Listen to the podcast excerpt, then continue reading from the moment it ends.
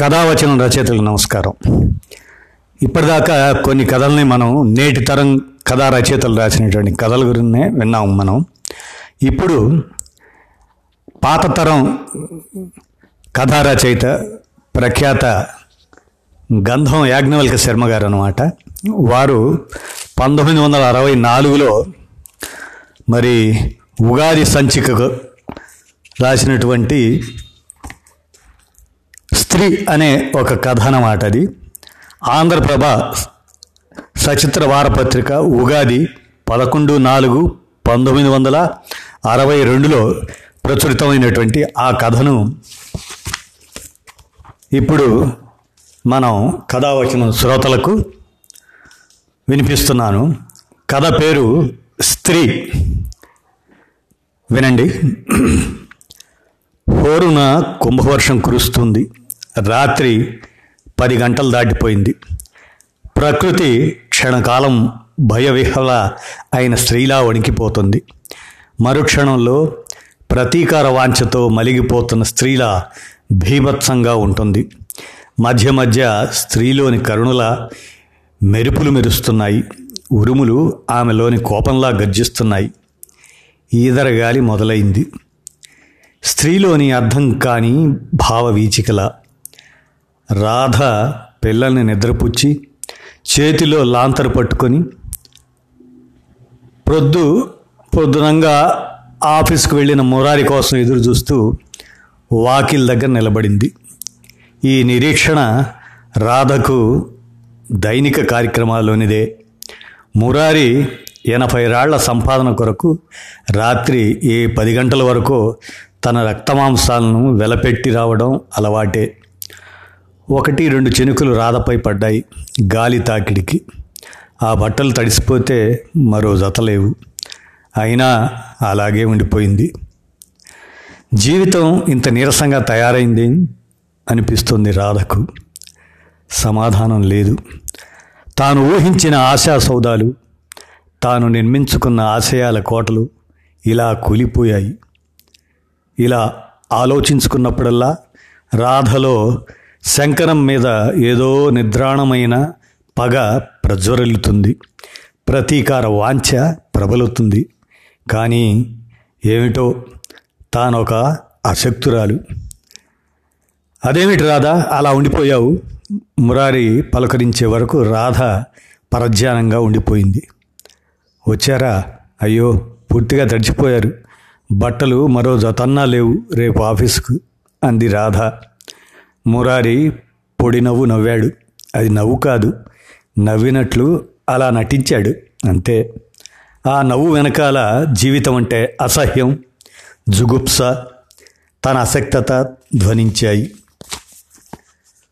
భోజనాలు పూర్తయ్యాయి. మురారి కుర్చీలో కూర్చొని ఏదో ఆలోచిస్తూ ఉండిపోయాడు.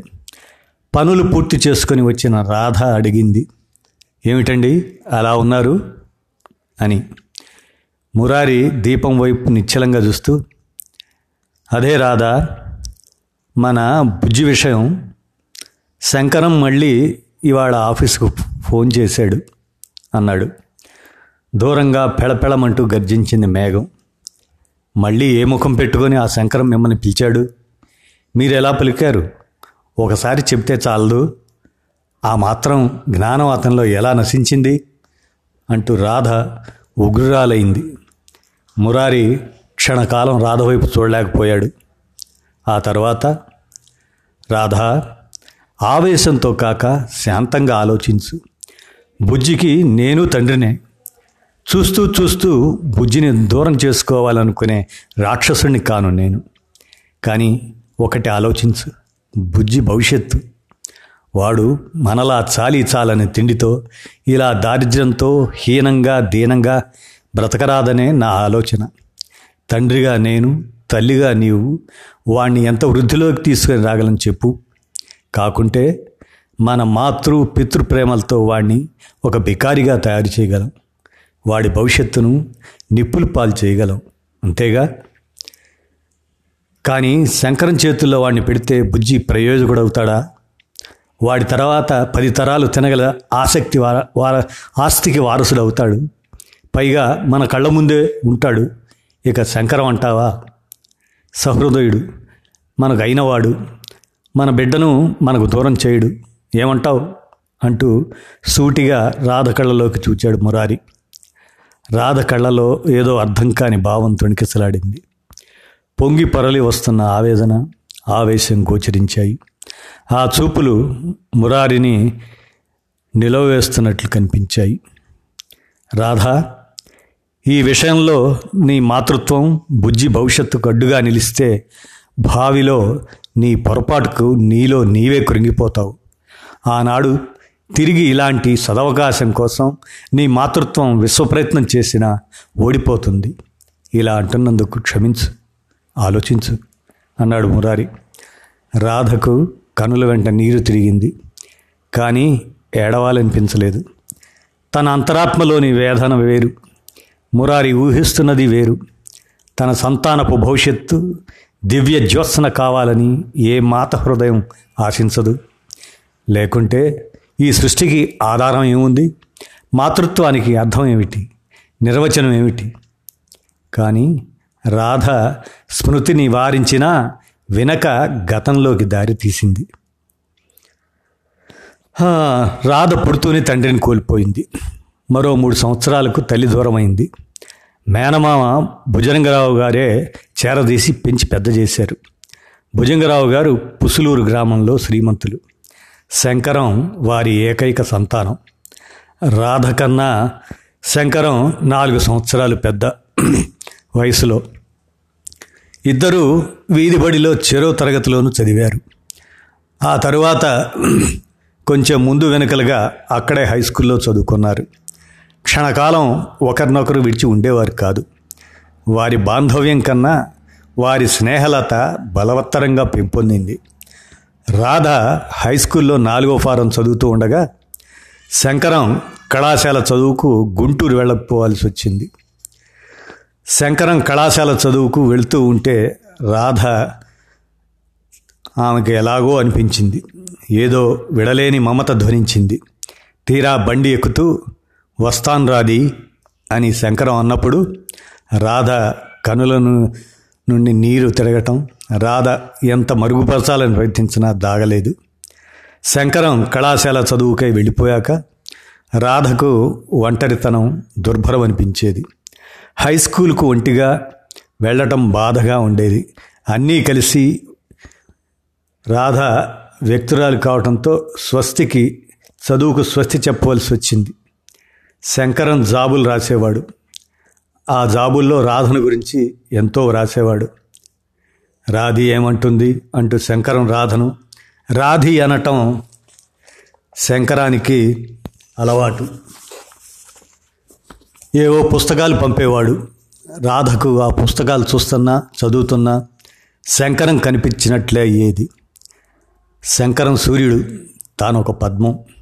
శంకరం చంద్రుడు తానొక కలువ అనుకునేది రాధ. శంకరం ఒక పెద్ద గ్రహం. ఆ గ్రహాన్ని అంటిపెట్టుకొని ఉన్న ఉపగ్రహం తాను. శంకరం సెలవులకు వచ్చినప్పుడల్లా తనకెన్నో చీరలు తెచ్చేవాడు. బస్తీ విషయాలు ఎన్నో చెప్పేవాడు. తమ లెక్చరర్లను ఎలా ఉడికించేది? తోటి విద్యార్థులను ఎలా ఏడిపించేది?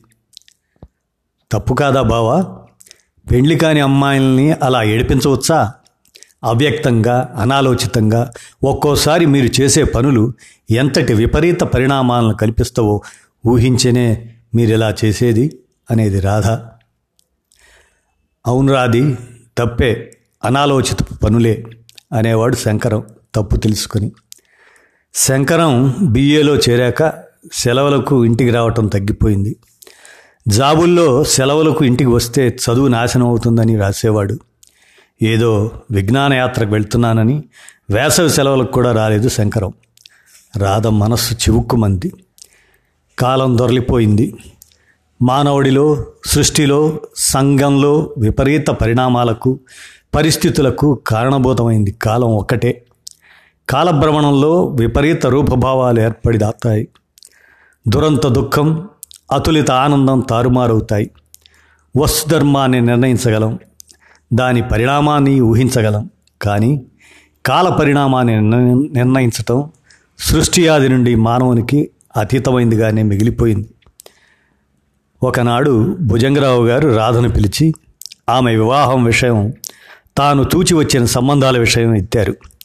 రాధ నెత్తిన పిడుగుపడినట్లయింది. కాళ్ళ కింద భూమి పోయినట్లయింది. ఆలోచించుకో తల్లి నిన్ను పెంచినందుకు ఏ బికారి చేతిలోనూ పెట్టి నా బాధ్యత తీరిందనుకోను. మంచి సంబంధాలనే తెచ్చాను. తాపీగా ఆలోచించుకొని చెప్పు అని వెళ్ళిపోయారు భుజంగరావు గారు. ఆ రాత్రలా నిద్ర పట్టింది కాదు. తన హృదయం మామయ్యకు తెలీదా? లేక తెలిసే అన్యాయం చేస్తున్నారా? అని ప్రశ్నించుకుంది. తన హృదయగత భావాలు మామయ్యకి ఎలా తెలుస్తాయి? ఏమో అంతా భయం అనిపించింది శంకరం సాన్నిధ్యంలో జీవిత మాధుర్యాన్ని అనుభవిద్దామనుకున్న తన ఆశ ఏమవ్వాలి? ఏమిటి అపశృతి? తనకొక్కటే ఆశ జ్యోతి శంకరం. శంకరానికి జాబు రాసింది. ఆ జాబులో తన హృదయాన్ని విప్పి శంకరం ముందుంచి బావా ఈ జీవితం హృదయం భావం వాక్కు కర్మ నీకే నివేదన చేశాను. చేస్తున్నాను. అనుగ్రహించి స్వీకరించి నన్ను ధన్యురాలిని చేయవు. జవాబు కోసం కన్నులలో ఒత్తులు వేసుకొని ఆశలను దృష్టిలో నిలుపుకొని ఎదురుతెన్నులు చూస్తూ ఉంటాను. నీ రాధి అని రాసింది. ఏ జాబు కోసం క్షణాలను యుగాలుగా మార్చుకుంటూ నిరీక్షించిందో ఆ జాబు వచ్చి రాధ ఆశలను కూల్చివేసింది. నీలో ఆశలు రేపానేమో కాదనలేను కానీ గుర్తుందేమో అవ్యక్తంగా అనాలోచితంగా చేసే పనులు విపరీత పరిణామాలకు దారితీస్తాయని అన్నావు ఒకసారి. అలాంటి సంఘటనే జరిగింది. ఈ ఊరి జడ్జి గారు అమ్మాయి నిర్మలతో నా పరిచయం. ఏదో కాకతాళీయంగా ప్రారంభమైన మాకు ముందు చూపు లేకపోవటం వలన కొంత విపరీత పరిణామాలకే దారితీసింది ఇలాంటి పరిస్థితుల్లో నేను నిర్మలకు దూరం కావడానికి వీలు లేదు. అలా జరిగితే ఆమె జీవితం బొగ్గిపాలవుతుంది. ఆమె ఆత్మహత్యకే పాల్పడవచ్చు. అందుకే ఆమెను భార్యగా స్వీకరించదలిచాను. మన గత జీవితం చెదిరిన కలనుకో నన్ను క్షమించు. రాది న్యాయం చేయాలని కన్ను పొడుచుకునేవారు లేకపోలేదు. అలాగే మన జీవితాలు. నాన్నగారు తెచ్చిన వాటిలో మంచి సంబంధాన్ని నిశ్చయించుకో. మరోసారి అడుగుతున్నాను. నన్ను క్షమించు. శంకరం. ఆ జాబు ఎన్ని తుంపులైందో అన్ని తుంపులైంది రాధ హృదయం. నమ్మకంగా తన్నొక శిఖరాగ్రం పైకి తీసుకుని వెళ్ళి పక్కనున్న లోయలోకి తోసివేశాడు శంకరం. జడ్జి గారి అమ్మాయి అనే వ్యామోహం హోదా శంకరాన్ని వశపరుచుకున్నాయి. రాధ హృదయం బగ్గుమంది స్త్రీలో ఏ భావం విపరీతమైన ఫలితాలు విరుద్ధంగా ప్రతిబింబిస్తాయి. శంకరం జాబు చూచాక రాధ పడ్డ చిత్తక్షోభ ఆమెలో కసిగా పగగా మారిపోయింది. ఆమెలోని అభిజాత్యం మేల్కొంది. శంకరం అనే వ్యక్తిని తనకు దూరంగా నెట్టివేయాలనే వాంఛ బయలుదేరింది. అతని ఆస్తితో తాను ఒక శ్రీమంతుల కోడలు అవ్వడానికి ఆమె హృదయం అంగీకరించలేదు. అందుకే భుజంగరావు గారు తెచ్చిన మంచి సంబంధాలన్ అన్నీ కాదని నిరాధారుడైన మురారిని వివాహమాడటానికి నిశ్చయించుకుంది. భుజంగరావు గారు తెల్లపోయారు. అంతే మామయ్య ఈ సంబంధాన్ని స్థిరపరచండి అంది భుజంగరావు గారు ఏదో చెప్పాలని ప్రయత్నించారు. కానీ ఏదో విపరీత లక్ష్యం వైపు సాగిపోతున్న రాధ ముందు ఆయన ప్రయత్నం విఫలమైంది. రాధ మురారుల వివాహం జరిగిపోయింది. వివాహానికి శంకరం వస్తాడేమో అతనికి తానుగా కోరి కోరి దిగజారిపోతున్న దారిద్ర పరిధిని చూపి అవహేళన చేద్దామనుకుంది. కానీ శంకరం నుండి తంతి ద్వారా ఆశీస్సులు వచ్చాయి. చివరిసారిగా తన హృదయంలో ఏ మూలనో లీలామాత్రంగా ఒదిగి ఉన్న శంకరాన్ని పెకలించి వేసి నిట్టూర్చింది రాధ. మూడు నిద్రలకు వెళ్ళిన రాధ తిరిగి పుసులూరు రాలేదు. భుజంగరావు గారు ఎంతో బతిమాలారు. వేడుకలను సంప్రదాయాలను మనం కాదనరాదు అంటూ కానీ రాధ తిరిగి రాలేదు. రాధను అర్థం చేసుకోలేకపోయారు భుజంగరావు గారు. సంవత్సరం రోజులు తిరిగిపోయాయి మూరారి గుంటూరులో గుమస్తాగిరిలో చేరాడు. నిర్మలతో శంకరం పెళ్ళి అని జాబు వచ్చింది. జాబు వెంటనే భుజంగరావు గారు వచ్చారు. తీసుకొని వెళ్ళడానికి. మురారి రాధను తీసుకొని వెళ్ళమన్నాడు. వారికి భోజనానికి ఇబ్బంది. పెళ్ళినాటికి వస్తాం అంది రాధ. తీరా పెళ్ళినాటికి రాధే మళ్ళీ ఏదో అడ్డంకి చెప్పింది. శంకరం పెళ్ళికి రాధ వెళ్ళింది కాదు. ఏడు సంవత్సరాలు తిరిగి కాలగర్భంలో కలిసిపోయాయి. తమ గుర్తులను మిగిల్చి రాధకు ముగ్గురు పిల్లలు కలిగారు. పెద్దవాడు బుజ్జి. ఆ తర్వాత ఉమ ఆఖరివాడు నాని. చాలీచాలని జీతపురాళ్ళతో జీవితం దుర్భరమైంది. తప్పేదేముంది? కోరి వరించిన జీవితం. ఆ మధ్య ఓసారి భుజంగరావు గారు వచ్చారు. శంకరం నిర్మలతో విశాఖలో ఉంటున్నాడట ఏదో ఉద్యోగం చేస్తూ. నిర్మలకు గర్భం పోయిందట. చాలా ప్రమాదమే సంభవించిందట. ఆపరేషన్ చేయవలసి వచ్చిందట. ఏమైతేనేం? ఆమె ఇక సంతానవతి అయ్యే అవకాశాలు లేవు. అంతా చెప్పి మామయ్య నిట్టూర్చారు. మామయ్య మాటలు ఎంతో శ్రద్ధతో వినబుద్ధి వేసింది రాధకు. ఆ రాత్రి మామయ్య బుజ్జిని ఉమను తన దగ్గర పండుకొనబెట్టుకొని తెగ మురిసిపోయారు.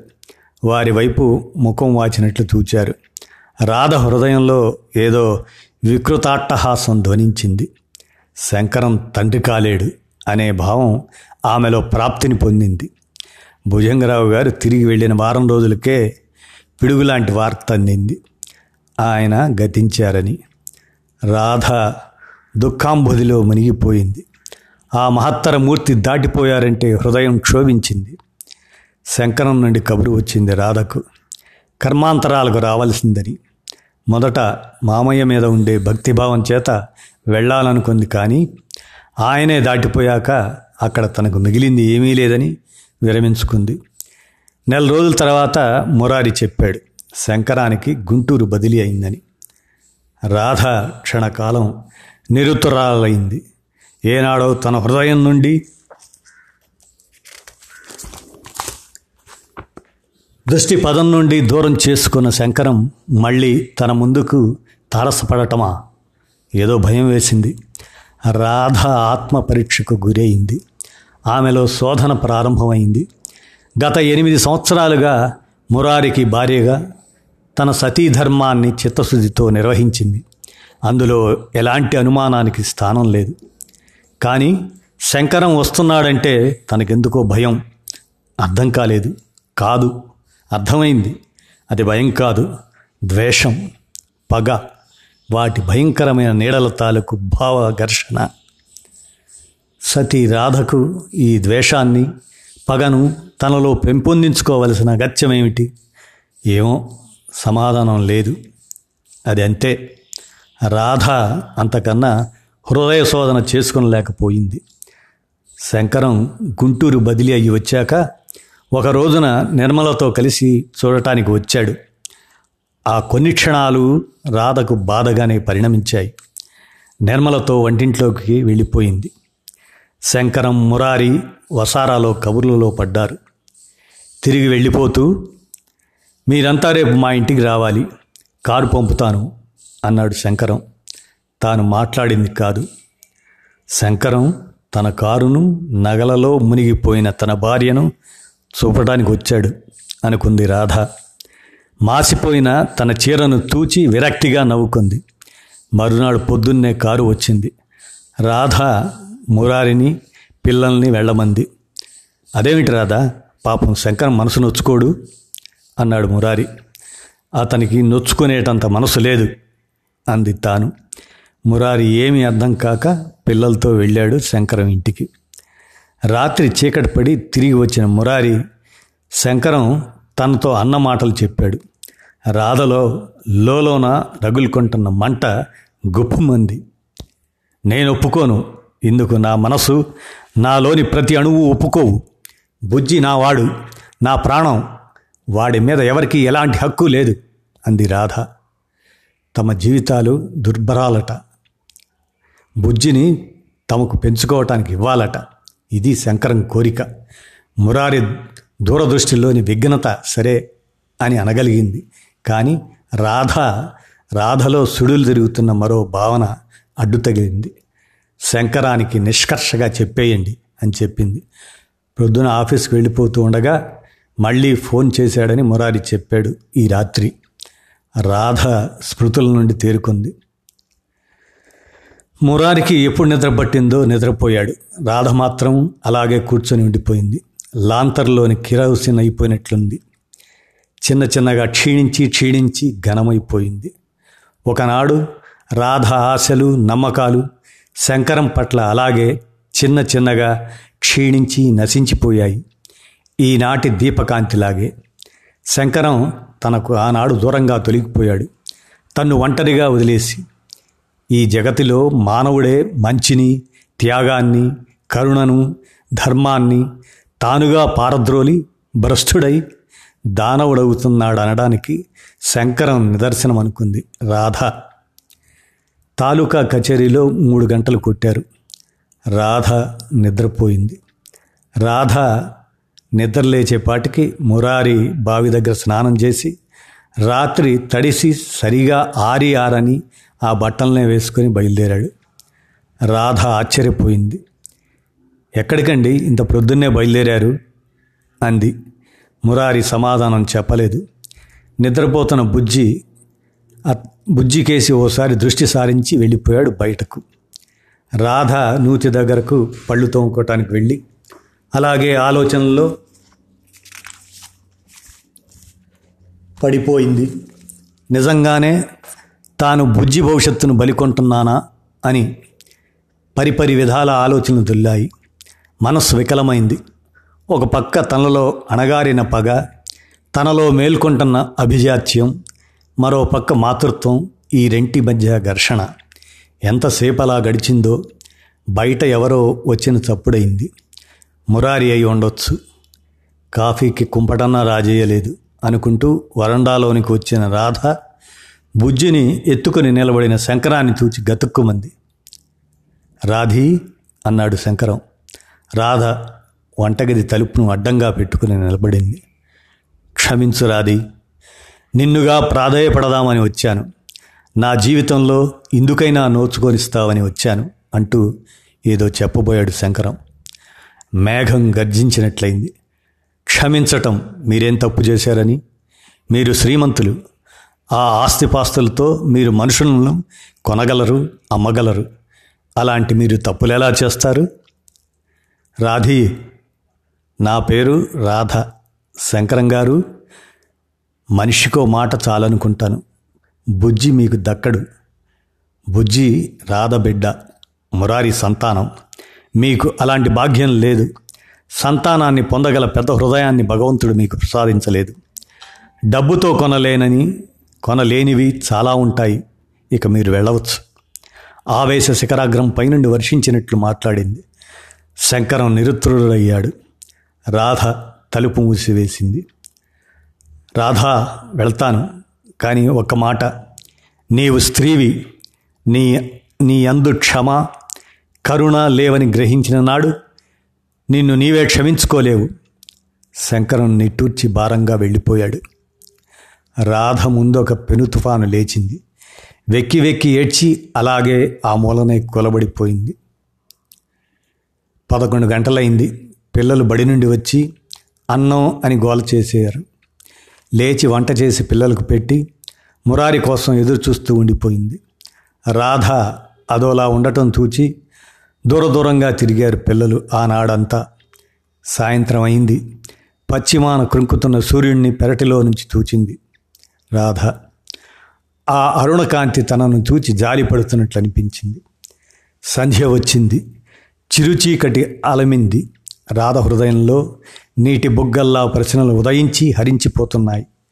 పిల్లలు అన్నం అడగకుండానే నిద్రపోయారు. దివస్సును హరించిన తిమిరం దిగమంతా వ్యాపించింది. రాధ మురారి కోసం చేతిలో దీపంతో ఎదురు చూస్తూ కూర్చుంది. రాత్రి పదకొండు గంటలకు మురారి వచ్చాడు. మురారిని చూస్తూనే రాధ కన్నీరు కార్చింది. మురారి కరిగిపోయాడు. రాధ ముంగురులు సర్దుతూ రాధా నిన్ను కాదని నేను ఏం చేస్తాను చెప్పు. ఆలోచించాను. ఈ రోజుల్లో ఆలోచించాను. నీలోని పుత్రేషణను బలవంతంగా అది కాదండి రాధ అడ్డు తగిలింది. మురారి ఆగిపోయాడు. నా కోరిక ప్రకారం నడుచుకుంటావని మాటివ్వండి కన్నీరు మున్నారి చేయి చాపింది. మురారి మురారే కాదు ఎవరైనా ఆ క్షణంలో రాధను చూచి జాలి పడని వారుండరు ఏమిటి రాధ? రాధ తన సర్వశక్తులను కూడదీసుకొని దుఃఖాన్ని దిగబింగుకుంది బుజ్జిని శంకరానికి ఇవ్వండి కానీ మనం మాత్రం దూరంగా బదిలీ చేయించుకొని వెళ్ళాలి. మురారి స్తబ్దుడయ్యాడు అవును శంకరానికి కాదు బుజ్జికి దూరంగా తొలగిపోవాలి మాట ఇవ్వండి. సాపిన చేతిని మురారి ముందుంచుంది రాధ. మురారి రాధ కళ్ళలోకి చూచాడు. ఆమె కంటిలో రెండే రెండు బిందువులు కనిపించాయి. ఆ కన్నీటి బిందువుల్లో మాతృత్వపు మమత మరేదో అర్థం కాని విపరీతపు భావ భావనా వీచిక కనిపించాయి. అదే క్షణంలో రివ్వున వీచింది గాలి. ఆ గాలిలో స్త్రీ అనే ధ్వని పుట్టి ధ్వనించి ప్రతిధ్వనించి గాలిలో కలిసిపోయింది. అప్రయత్నంగా మురారి చేయి రాధ చేతిని స్పృశించింది. ప్రకృతి స్త్రీలోని ఆర్ద్రతలా ప్రశాంతంగా స్త్రీలోని మమతల చల్లగా ఆమెలోని క్షమల హాయిగా ఉంది. కానీ మధ్య మధ్య స్త్రీలోని అర్థం కాని భావంలా కొంచెం కొంచెంగా ఎదరగాలి వీస్తుంది. ఇది కథ. స్త్రీ అనే కథని గంధం యాజ్ఞవల్క శర్మ గారు పంతొమ్మిది వందల అరవై రెండులో రాశారు శర్మ గారు ఏమంటారంటే ఈ కథ వెనుక కథని ఆయన అన్నదేంటంటే మిత్రుడు శ్రీ పి. హనుమంతరావు చెప్పాడు తమ బంధువుల కుటుంబంలోనో తెలిసిన వారి ఇంటనో దత్త స్వీకారం నాడు జరిగిన ఓ సంఘటన గురించి. ఆ జనక తల్లికి ఆ దత్తత ఇష్టం లేదట. దత్త స్వీకారం చేసుకున్న తండ్రికి ఆ పిల్లవాని తల్లి పూర్వపరిచితురాలేనట. కారణం ఇది అయి ఉంటే ఉంటేనో అని ఊహించిన కథ ఆధారంగా ఈ స్త్రీ అనే కథను రాసినట్లుగా శర్మగారు శ్రీ గంధం యాజ్ఞాల శర్మగారు అప్పట్లో వివరించారు. విన్నారు కదా స్త్రీ అనే కథను గంధం యాజ్ఞాల శర్మగారు రాయేశారు పంతొమ్మిది వందల అరవై రెండులో. విన్నారు కదా కథ వచ్చిన శ్రోతలు.